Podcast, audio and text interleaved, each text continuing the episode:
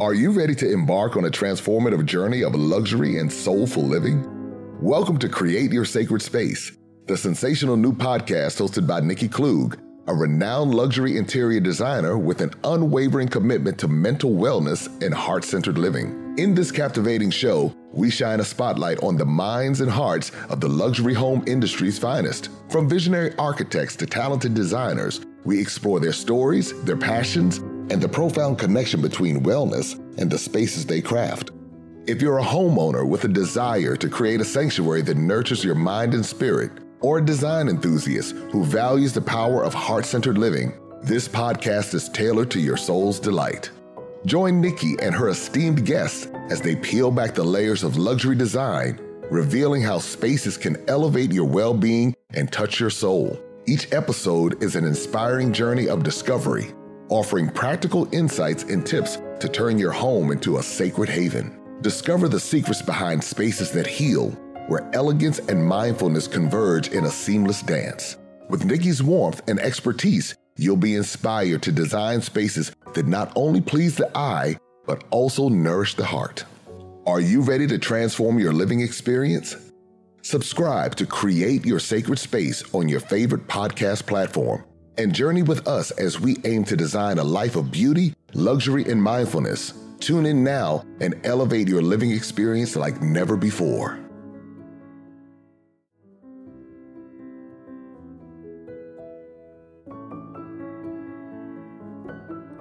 Hello, beautiful souls, and welcome to another transformative episode of Create Your Sacred Space. I'm your host, Nikki Klugh, and today we have the pleasure of diving into the inspiring world of design with a true luminary in the field. Our guest is not only a visionary interior designer, but also the CEO of Everick Brown Design, a design firm that has been leaving its mark on residential and commercial spaces across the United States since 2008. Everick Brown is a name synonymous with elegance, sophistication, and a unique blend of modern classics with a global perspective. His journey in the world of design began with the establishment of ebhome, an upscale home furnishings and design studio located in Mt. Kisco, NY, and South Norwalk, CT. This venture was a culmination of Everick's rich life experiences as a fashion merchant and a connoisseur of fine home furnishings. But the story doesn't start there. For over 15 years, Everick traversed the globe, immersing himself in diverse cultures across Europe, Asia, Australia, and New Zealand. As a senior retail executive, he lent his expertise in merchandising and product development to renowned brands such as Duty Free Stores, Coach Leatherwear, and J. Crew, leaving an indelible mark on the world of fashion and design.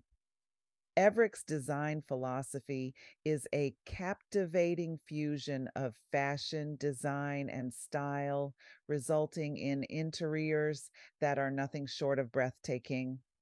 Described as modern classic with a global perspective, his work has graced the pages of prestigious publications, including Architectural Digest, House Beautiful, and the New York Times. His talents have also shone brightly on television, with a recent feature on NBC Open House. Today, we are honored to delve into the mind of this creative genius, exploring not just the spaces he designs, but the essence and intention behind each masterpiece. Everick is not only a designer, but a storyteller, weaving narratives through his designs that resonate with a global audience. Beyond the world of design, Everick is a loving husband and father of two, a graduate of Dartmouth College. His commitment to excellence extends beyond the realms of his professional life into the very fabric of his being. So, my friends, prepare to be inspired as we embark on a journey into the sacred space of Everick Brown, a true maestro of design. Welcome to the podcast, Everick.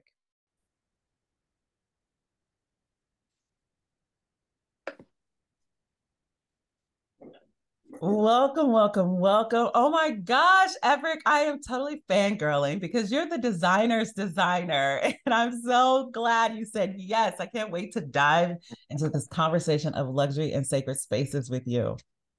Well, thank you for having me, but you're teaching me something. Who knew all of that? Thank you. You're so humble. So listen, how do you define luxury? So I heard that question was coming, and it's interesting. I kind of give it a little thought, which is it an adjective or a noun? Mm. Like, to me, it depends. Yeah. But the first thing that comes to mind, quite honestly, is comfort. Okay. But, you know, we can talk about luxury in terms of places, in terms of things. Mm-hmm. But mostly I think about how it makes you feel. Yes. So it's situational. Okay. I love that. I love that. My definition is everything is as it should be. And so that encompasses a lot, right? I mean, yeah. It encompasses the fact that we all have different personalities and wants and needs and desires. Exactly. And how does that come to life for us? And that's what you and I do for our clients every day. We get to do that. And I always like to say that, you know, luxury, it doesn't have to mean expensive, although oftentimes it does, because quality costs, right? Experiences, personalization, it costs, you know, but it's not, it doesn't require a dollar value to be attached, right? Exactly. And that's what I mean by it's situational also. It's what I want it to be, which is basically what you just said. I could have luxury in my backyard. You know, there could be a pool of water, not a swimming pool, but a pool of water that brings me joy, brings me comfort. So all of a sudden it's luxurious. Yeah, agreed, agreed. And so when you share your philosophy with your clients, like, what pathway do you take them down? How do they find you? When do they come to you? In what situations? Share with me. Yeah. So most of my clients come to me via referrals, but we've also been fortunate enough that some people have discovered us by seeing us on television or in the press. But 90% of my clients come to me through a referral of another client or a friend. And so yeah, and I was going to say, the way I take clients down the path of really achieving, if it is luxury, I like to get into more of what is their vision, if that vision is a dream, how we can achieve that. So it's really about communication. So it's understanding. I like to look at design and what we do as a language. So often people say, "What's your style?" My style is a language. I'm multilingual, which means I can jump across several different styles and bring it together. Not all designers are multilingual. Some only speak one language, and that just means we're different. It doesn't mean I'm better because I can go from classic traditional to mid-century modern. It just means I'm different. But I think a lot of what we do has to do with interpretation, understanding something that a client wants and being able to help them get to that end result.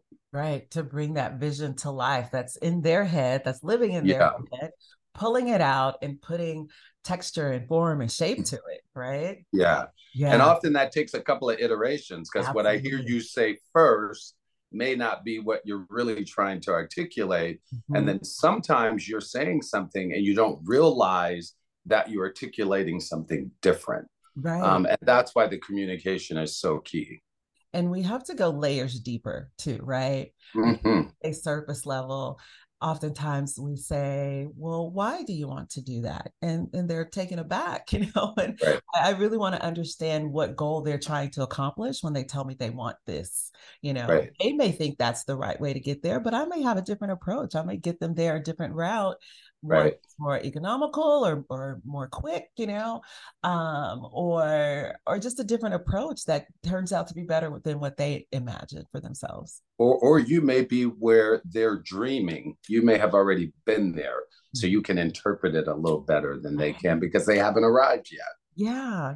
I love that thought too. That's true. It's true. That's why I love to travel. I love to experience different places and cultures and architecture, because we bring a perspective from around the world of how others have solved, problems, have created solutions.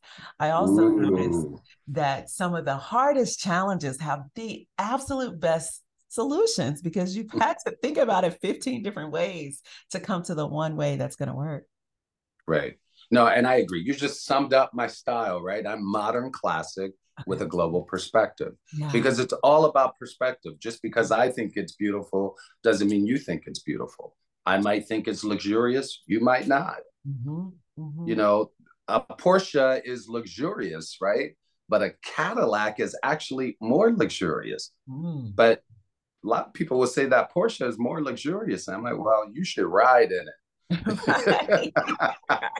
It depends on how you define it. That's why when you opened up, I was like, as a noun or an adjective, because luxury is a very personal thing, and I also think it's a social construct, right?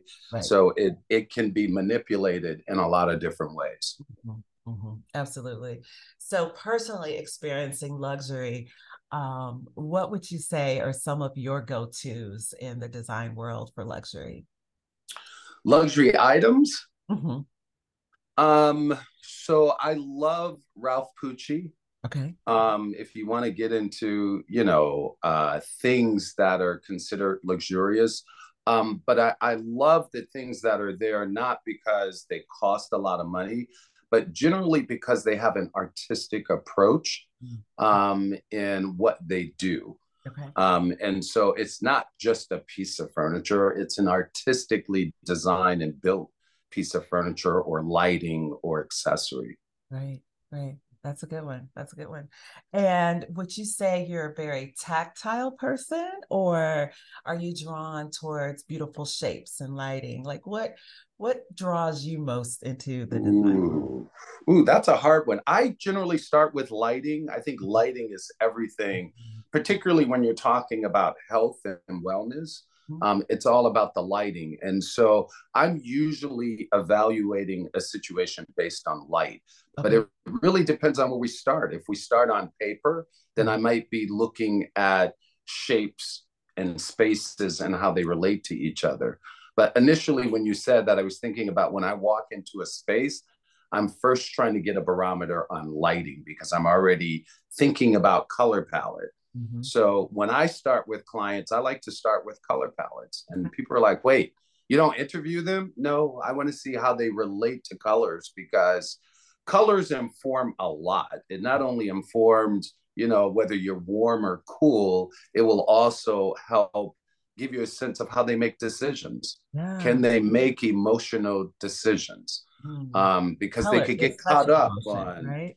Yeah. And then as you go through, like I always love, once I come up with a palette, the first thing a couple is going to do, or a client is going to do, is go, so what goes where?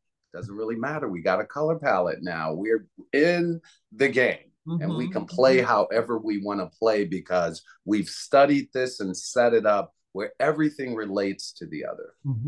I love that. I love that approach. I do that sometimes. Sometimes it's an art piece or an area rug or a fabric, but all of those are going to have a color palette in them. Yeah, and it's emotional. Color is about EQ. Yes. And it's really complicated. I always say it's easy for a client to go yes, no when you're talking budget.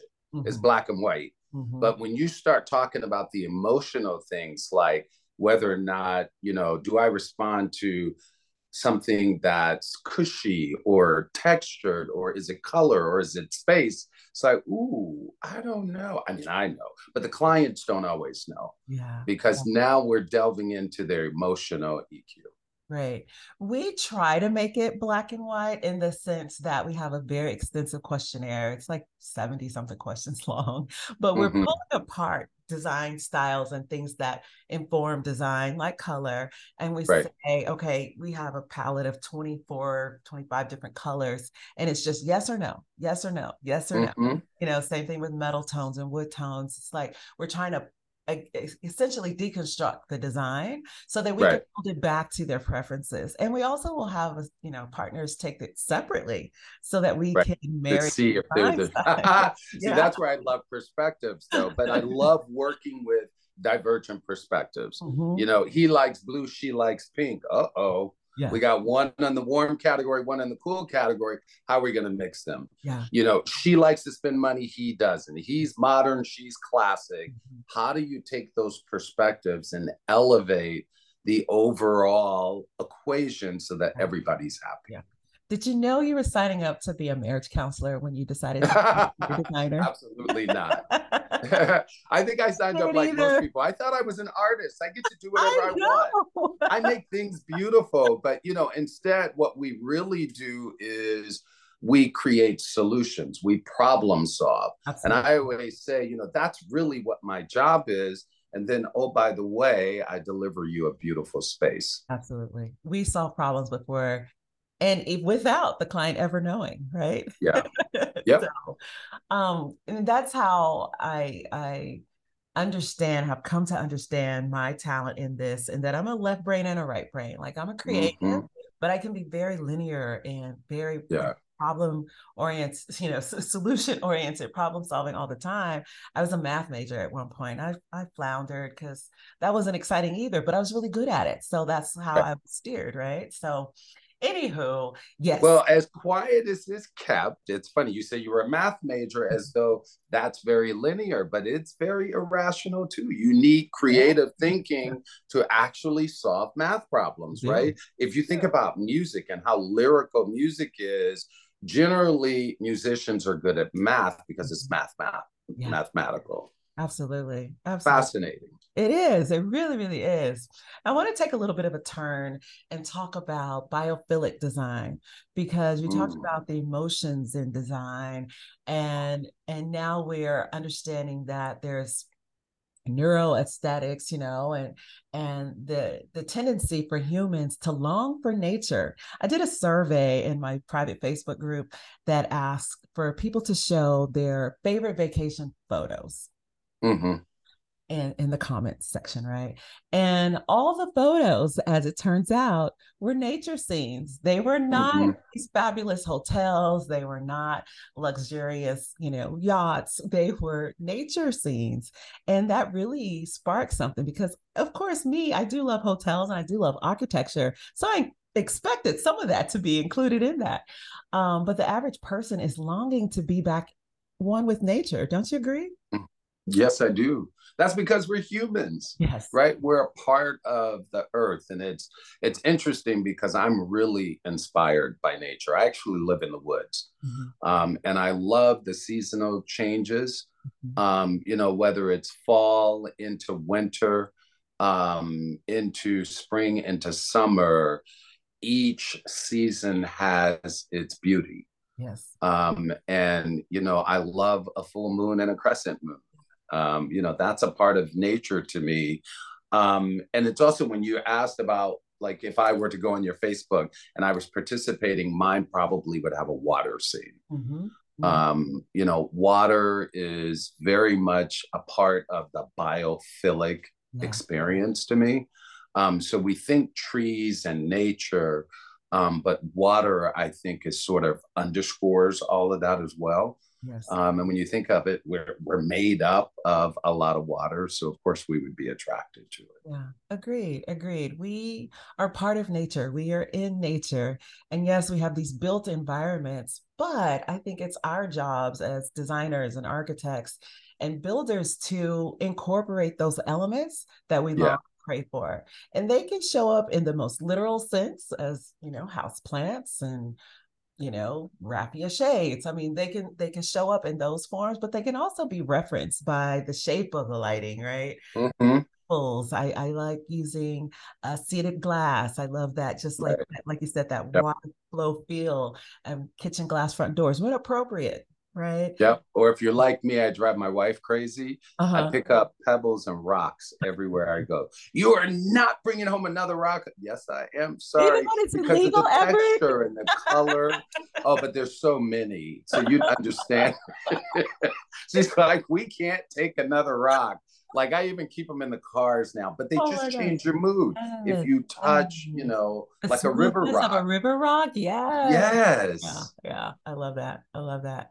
My go-to thing is greenery. I just love plants and all the shades. And my mom had a green thumb. I do not, but I aspire. Yeah. Yeah, no, and it's so funny. We're talking about nature. I always tell clients, when we're talking about wood colors, most people think trees are brown. They are not, they're gray. True. Think about it.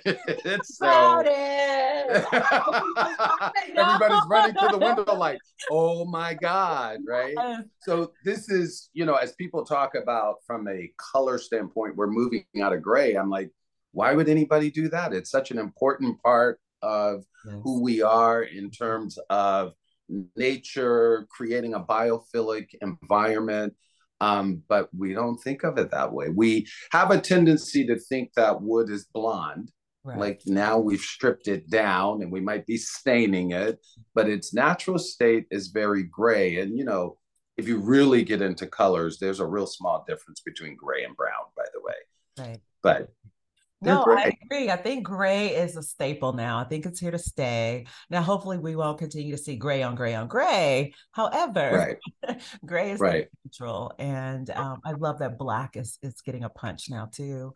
Yeah, I love black and green. Yeah. I'm feeling green these days. And I did a lot of blue when we ran into each other. But I was like, what's with the green? Like all of a sudden. Yes. Yes. I love it. I love it. The deep forest greens.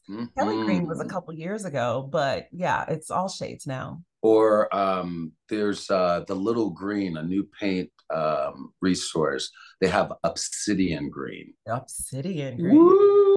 That's fabulous. I'm writing that down. You said the little paint company? It's called the Little Green. The Little Green. It's a new paint company. They're on the level of a Farrell and Ball. Okay. Or, you know, if you do the CSPs from Benjamin Moore. Yes, yes. But it's beautiful, rich colors. But they have one called Obsidian Green that I'm obsessed with. I can't wait. I can't wait to see that. So tell me, Everick, what are you up to? What's new on the horizon for you? Look, we're just trying to survive, but no, everything is good. We're blessed. We're busy. We're actually working on a church on the Lower East Side of Manhattan. Love it. We're engaging in work with City Center Performing Arts in New York City. And then outside of that, we have residential projects in Martha's Vineyard, working on one in Oak Bluffs, another one in East Chop. We have a project in Beverly Hills, one in Studio City out on the West Coast. So it's been good. That's so good. I love it. I love it. I love that our work takes us where it takes us, right? It's so, like you said, referral based is how I've gotten my business. And we know everyone everywhere now. It's like, exactly. It doesn't stay contained.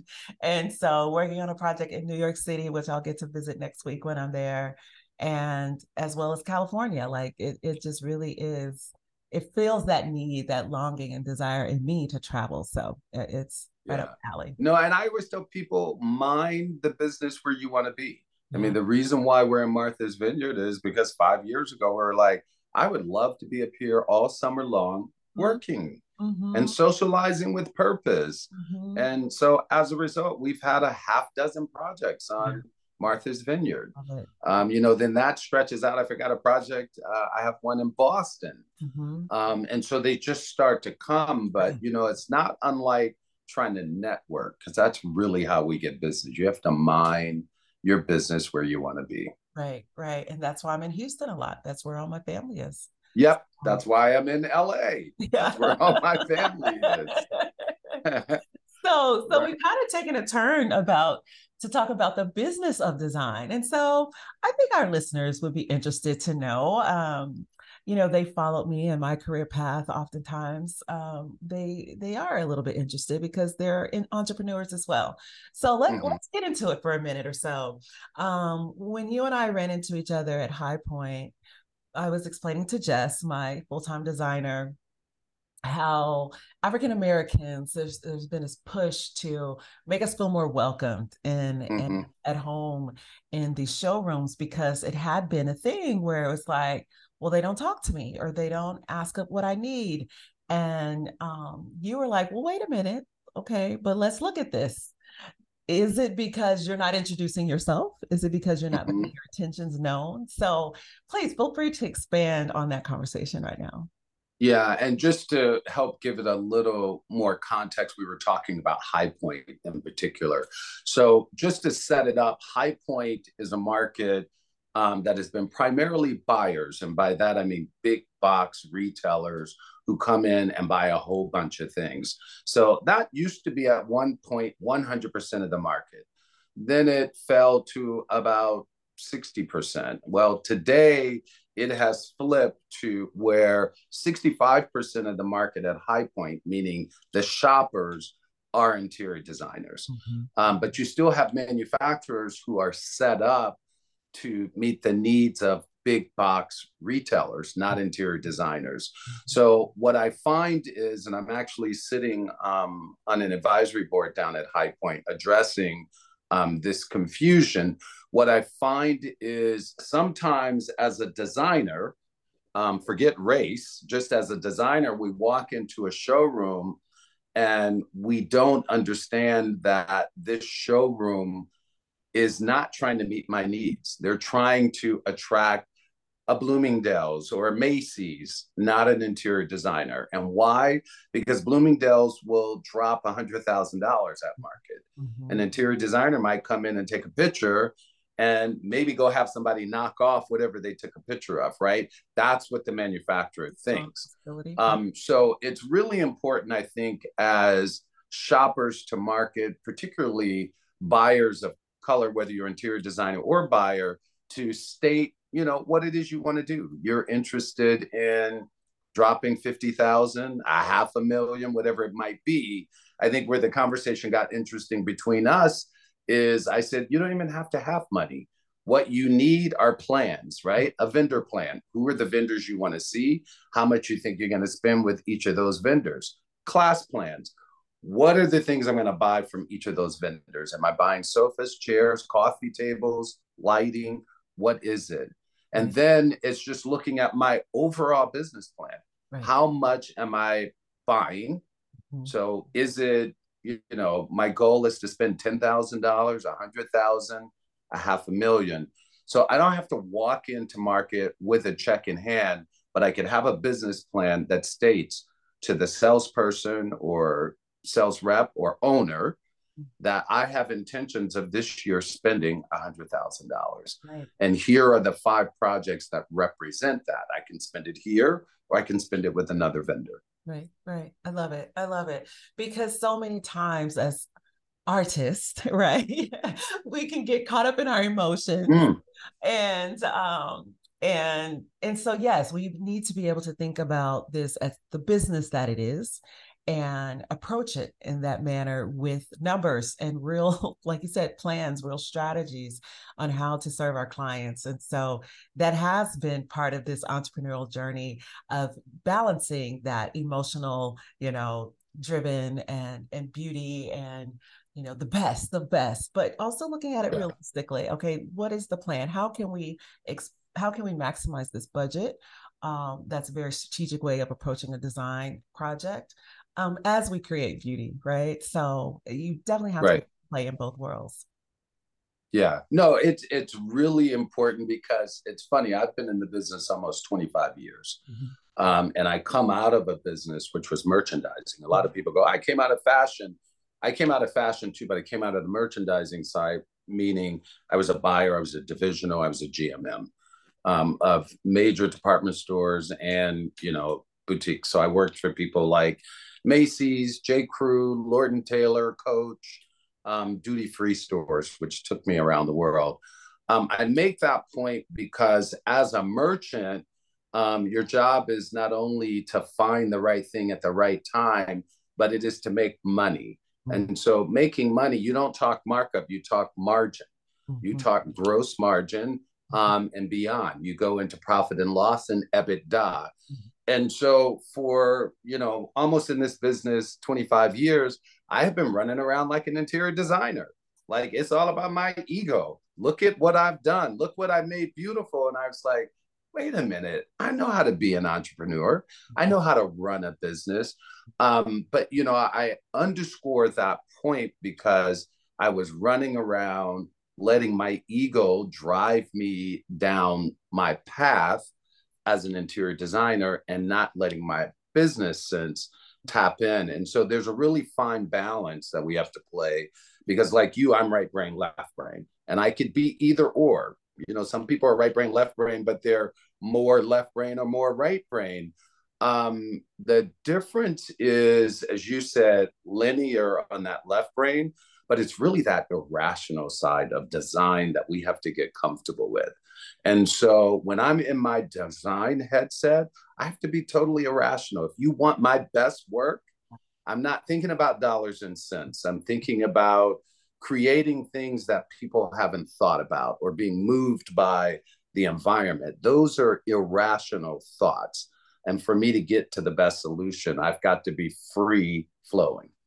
But there are other days when we're working budget, I got to be very rational. Right, right. So I think then we find this balance because I'm the same way. Like, it's like, and I have even with clients, you know, the balloon and the string analogy, right? Like, let's float up into the clouds. Like, let's go for it all. But then we've got to look at it and bring it back down to the reality, right? Of what is possible in this moment, right? So we do think of far out solutions and put cost to it. And then we'll reverse engineer to get to a place that it really is feasible.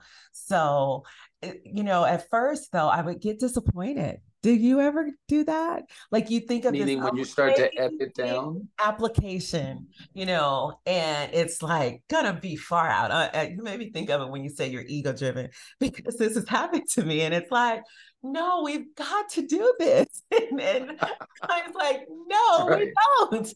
You know, that's not how I'm phrasing it, right? But in my head, I'm like, oh, they're gonna love it. They're gonna say yes, you know. Right. But then it comes down to it. It's like, no, we're gonna cut that, you know. And you're like, wah wah, you know. So right. But then that's when you have to balance it, because maybe that's an important piece of the design, and so maybe some other things can go. So that's why I love working with the budgets also, because if you're looking at everything in context, in totality, then look, here's what our total budget are. I'm still within the confines of my budget. Yes. I'm just, you know, playing around with the dollars in different places. And I've had to grow to that point, because at first I wasn't. I was showing this cost this cost that. And that was like, oh no, you know, and I was like, but you don't understand. So we've gotten to the place where it's like, this is the budget for the project. And as long as we're under budget, we're good. You know, I might've spent $2 on that side table just so that I could get this light fixture that's going to make the whole room. Right. So, but you might've got lucky and found, you know, $1 million table for $2. Right. Also. True. So, true. But you know, I also believe in, you know, one of the reasons why I'm thoroughly inspired by nature is because it's not perfect. You know, it's really interesting that in this business, we're always striving for perfection, but when in fact, the beauty is about imperfection. And so that's why I love nature. When you look at it, it's not symmetrical, it's asymmetrical. It's not one color palette, it's a whole bunch of color palettes. Yeah. And so, you know, the opportunities are endless when you really let yourself go that way. Yeah, yeah. The wabi-sabi design approach is... Oh, you know, I love wabi-sabi. Yeah. That's my thing. When I stumbled on wabi-sabi about 20 years ago, I'm like, that's it. Oh my God, I've been trying to articulate this. Yeah, yeah. But, there's, you know, beauty in the imperfections. Yeah. Yeah. And, you know, I often tell people, because they're like, what's wabi-sabi? You know, it's the crescent moon versus the full moon. It's dry flowers versus fresh flowers. It's, you know, walking into an old Japanese tea room and the patina of the teapots that have been used for 100 years. You know, it's all of that, which is amazing. So as a result of being inspired by imperfection or wabi-sabi, I like to mix and match things. So I like expensive, inexpensive, yes, modern, classic, yeah, old, new. The reason is because it creates dimension in a space. So often we talk layering. Mm-hmm. I go further than just layering. I want dimension. And how does that happen? It's kind of like music. You have high notes and low notes. You have half notes, quarter notes. And as I always say, the most important part of all of that is the rest. Mm-hmm. Before you hit the next note is that, and then boom, that's the sensation that I'm trying to create in the environments that I'm working in. Absolutely. Absolutely. All of those design elements: variety, rhythm, harmony, balance. Yes. Counterpoint. Yeah. Light, dark. Tension. Yes. Yes. And lighting is such a big part of that because it affects our moods. Yes. And, often people think we're just trying to create beautiful spaces, meaning aesthetically, but in fact, there are certain things that you can do in a space that may not have anything to do with a vase or a sofa that create the beauty and the health and wellness.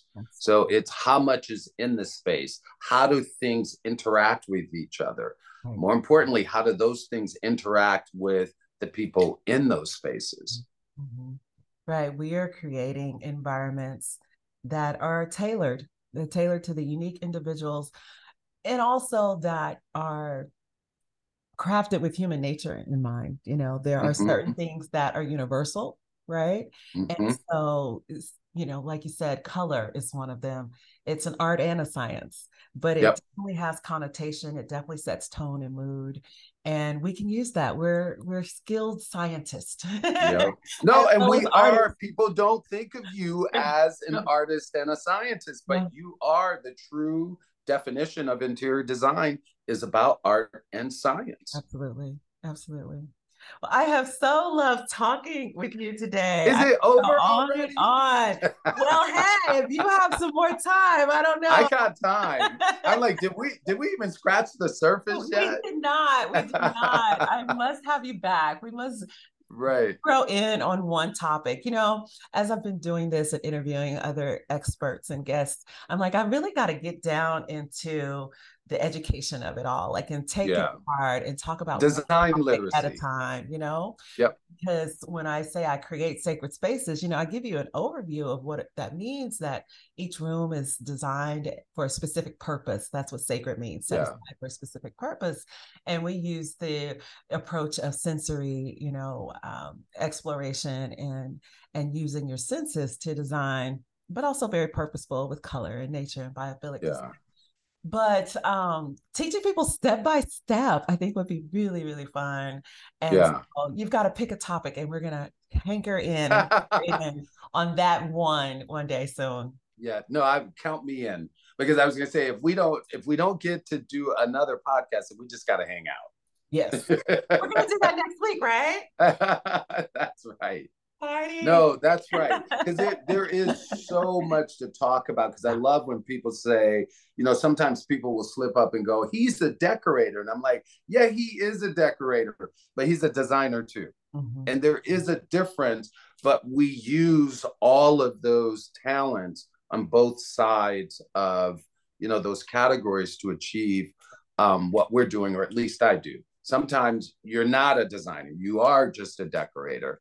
But people don't really understand totally what we do and how intense it is, because we deal with humans. Yes. That in itself said, I was going to say, and a psychologist.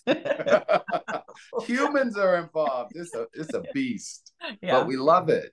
We do. We do. There's no stepping away. I've tried a couple times. And you come back. But there's a lot of joy, because you are interfacing with people, and if you can make them happy, oh my God, it's such an amazing feeling. I think for our second to last question, I will ask, and I'll explain what drew you into the design world, because I just mentioned, I've tried to step away a couple of times. I've pushed pause, and but mine, I realize, is it ties back to an ugly duckling story. Okay. I was a very awkward Black girl in middle school. I had gone to white preschool, elementary my whole life. And then my mom decided, maybe this young lady needs some culture. And so I went to pop that balloon, boom. Right. And so I went to a mixed middle school and had some of my first Black friends. Well, you know, your cousins are always your first best friends. Mm-hmm. So I had family and I had church, but in a school setting, my friends were always Caucasian. And then being in the middle school with it was mixed. Add to that picture that my grandmother would take me to Goodwill to shop for school clothes because she was very frugal. And I was not the cool kid. So I always felt like out of place, right? But home was sacred. Home was safe. It was where I was loved and nurtured. And my mom loved, she was a fashion design major in college. So my mom loved fashion. Mm-hmm. My mother too. And so that's when we had our fun together. And so I definitely feel like, you know, that is like core to who I am, this ugly duckling pathway that I can take discarded things and make them beautiful. And that was my time with my mom. That was so treasured. What is your origin story? How did you get into design? So it's interesting, like you, and I'm learning we have a lot in common. So my mother was a fashion designer by training, retired as an artist, but she had a jewelry store for most of my life. So I grew up in the world of entrepreneurship. Didn't think I was an entrepreneur, by the way. I was Mr. Corporate. Okay. I was going to go to school and be a doctor, lawyer, anything, but run my own business, right? Yeah. So I ended up going to school. I ended up majoring at my school. It was called government. Same thing as poli sci, pre-reg for law school. One of my dear friends who was a couple of years ahead of me said, don't waste your time going to law school. You're way too creative for that. Go do something else. And so I went down this path of retail, as I described earlier, merchandising. And it worked for me because it was right brain, left brain. So it was, you know, going into an industry where I had to buy and create plans. So I had to know what trends were right, but I also had to understand how to make money. So as I say, often we're like, you know, raving about, I know how to ID a trend. Well, I know how to get out of the trend before it ends. That's how you make money. Okay. And so I had started traveling the world, I think because my mother was into fashion. I had grown up in that world. Our furnishings were mid-century modern. I had been exposed to art because she was an artist. She made jewelry. And I wanted to be creative, but my mother was like, no, you need to be academic. And so that's how I ended up being right brain, left brain. I think intuitively, instinctively, I'm very creative, but I learned to be academic. So I'm a very hard worker, and I will work until I get what I want.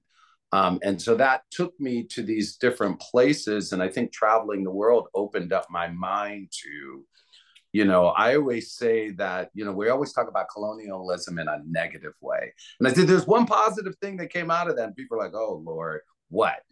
They taught us how to live with other things because they stole and borrowed other people's culture. And then they begin to integrate it into their own environments. Right. And so I like to be able to mix and match different cultures into one environment. And that's the global. But that's how I kind of fell into it. I learned how to color by the best, who are the Italians. I was doing product development at the time, and I was in and out of Como, Milan. And so I love colors. I had this intuitive a way about me in terms of space, and then the rest is academic. You learn it. Yeah, nice. So here I am. But you know, it's funny. My mother loved going to the Salvation Army, and she called it El Suave.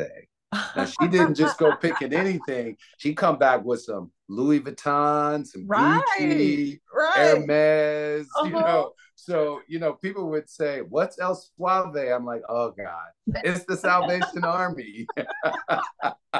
My grandmother called it the goodie store. instead of So it's not a bad thing, you know, and that's the mixing and matching, right? You might mix your vintage Gucci from the Salvation Army with your out the boutique Gucci. Yeah. Agreed. I love it. Oh my gosh. Too funny. Oh. Well, Everick, how do you yourself play to your style and your sense and need for luxury? What do you do for your own self-care? Yeah, so I like to create environments that not only inspire me, but I think I might have heard you say this, they feed your soul, right? And so what does that look like? It's family portraits, it's books of, you know, things I want to learn or places I've been or never seen. It's colors that bring me joy. And so I always say, you know, after having worked in this business with people, it's really interesting how people are uncomfortable about expressing themselves in their house. And by that, I mean, if I like purple, I'm not going to put purple on my walls. What will people think about me? Who cares? It's your house. We'll find you the right purple. And so often I'm encouraging people to be courageous in their own home. And by that, I mean, create the space that brings you joy. And that's what I'm looking for. If you walk into my house, you'll definitely feel it. You'll be like, oh my God, I like to sit on the floor. So people laugh. They're like, you got all this beautiful furniture on the floor. Why? Because that's where I feel comfortable. I get to look at my furniture, but it's not that I don't sit in it. It's just that I want an environment where it's floppable. You could sit on the floor on the furniture, or maybe there's a space to dance. Yeah, I love it. Oh my gosh. Thank you so much for sharing this time with me. It has been really, really valuable. And thanks for having me. Yes. This was great. Awesome.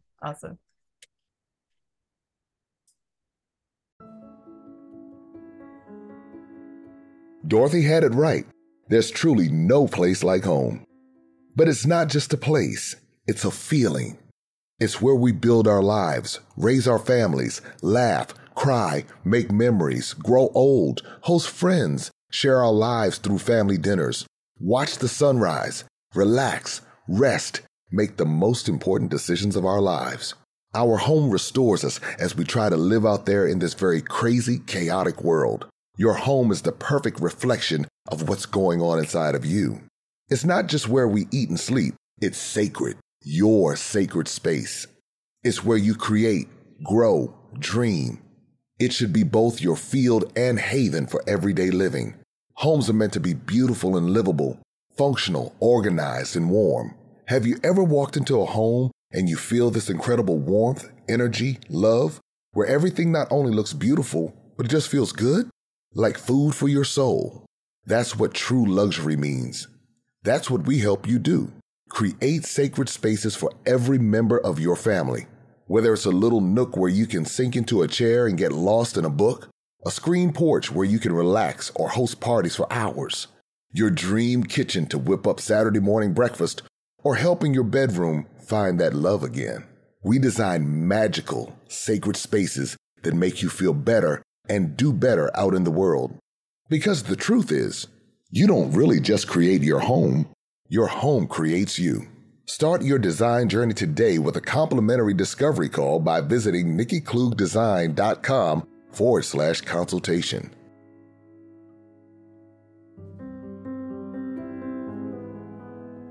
Today has been an extraordinary journey into the heart of design and entrepreneurship as we've had the pleasure of delving into the brilliant mind of Everick Brown. The pearls of wisdom he shared have undoubtedly added new dimensions to our understanding of creating sacred spaces. In this episode, Everick eloquently guided us through the delicate balance of artistry and business within the realm of interior design. His insights resonate deeply with the ethos of our podcast, emphasizing that creating sacred spaces is not merely about aesthetics, but also about navigating the strategic landscape of the design industry. Everick underscored the need for a comprehensive business plan, a nuanced approach to vendor relationships, and the cultivation of a design philosophy that transcends the superficial. One of the intriguing aspects of our conversation revolved around Everick's appreciation for imperfection and the allure found in asymmetry, echoing the profound principles of wabi-sabi. His passion for intertwining diverse elements, creating multidimensional spaces, and drawing inspiration from the organic beauty of nature adds a layer of depth to his designs that goes beyond the surface level of aesthetics. As we meandered through the landscape of challenges and triumphs, Everick generously shared his experiences as an entrepreneur in the design world. The nuances of understanding human emotions, decoding clients' unique preferences, and recognizing the transformative impact that thoughtfully designed spaces can have on our well-being were explored with insightful depth. Before we conclude, take a moment to ponder the wealth of insights shared by Everick Brown. Whether you're a budding designer, a seasoned professional, or simply someone captivated by the enchanting world of interior design, there's a trove of knowledge waiting for you to uncover and apply in your own creative journey. A heartfelt thank you to Everick for gracing us with his presence and for generously sharing the pearls of his wisdom. And to you, our cherished listeners, stay tuned for more captivating conversations on the Create Your Sacred Space podcast.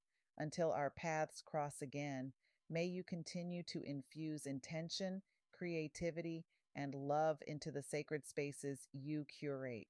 This is Nikki Klugh, your guide in the exploration of the profound intersection between design and the human experience, signing off. Remember, the stories we tell through our spaces have the power to shape our lives and the lives of those who inhabit them. Keep creating with purpose and passion.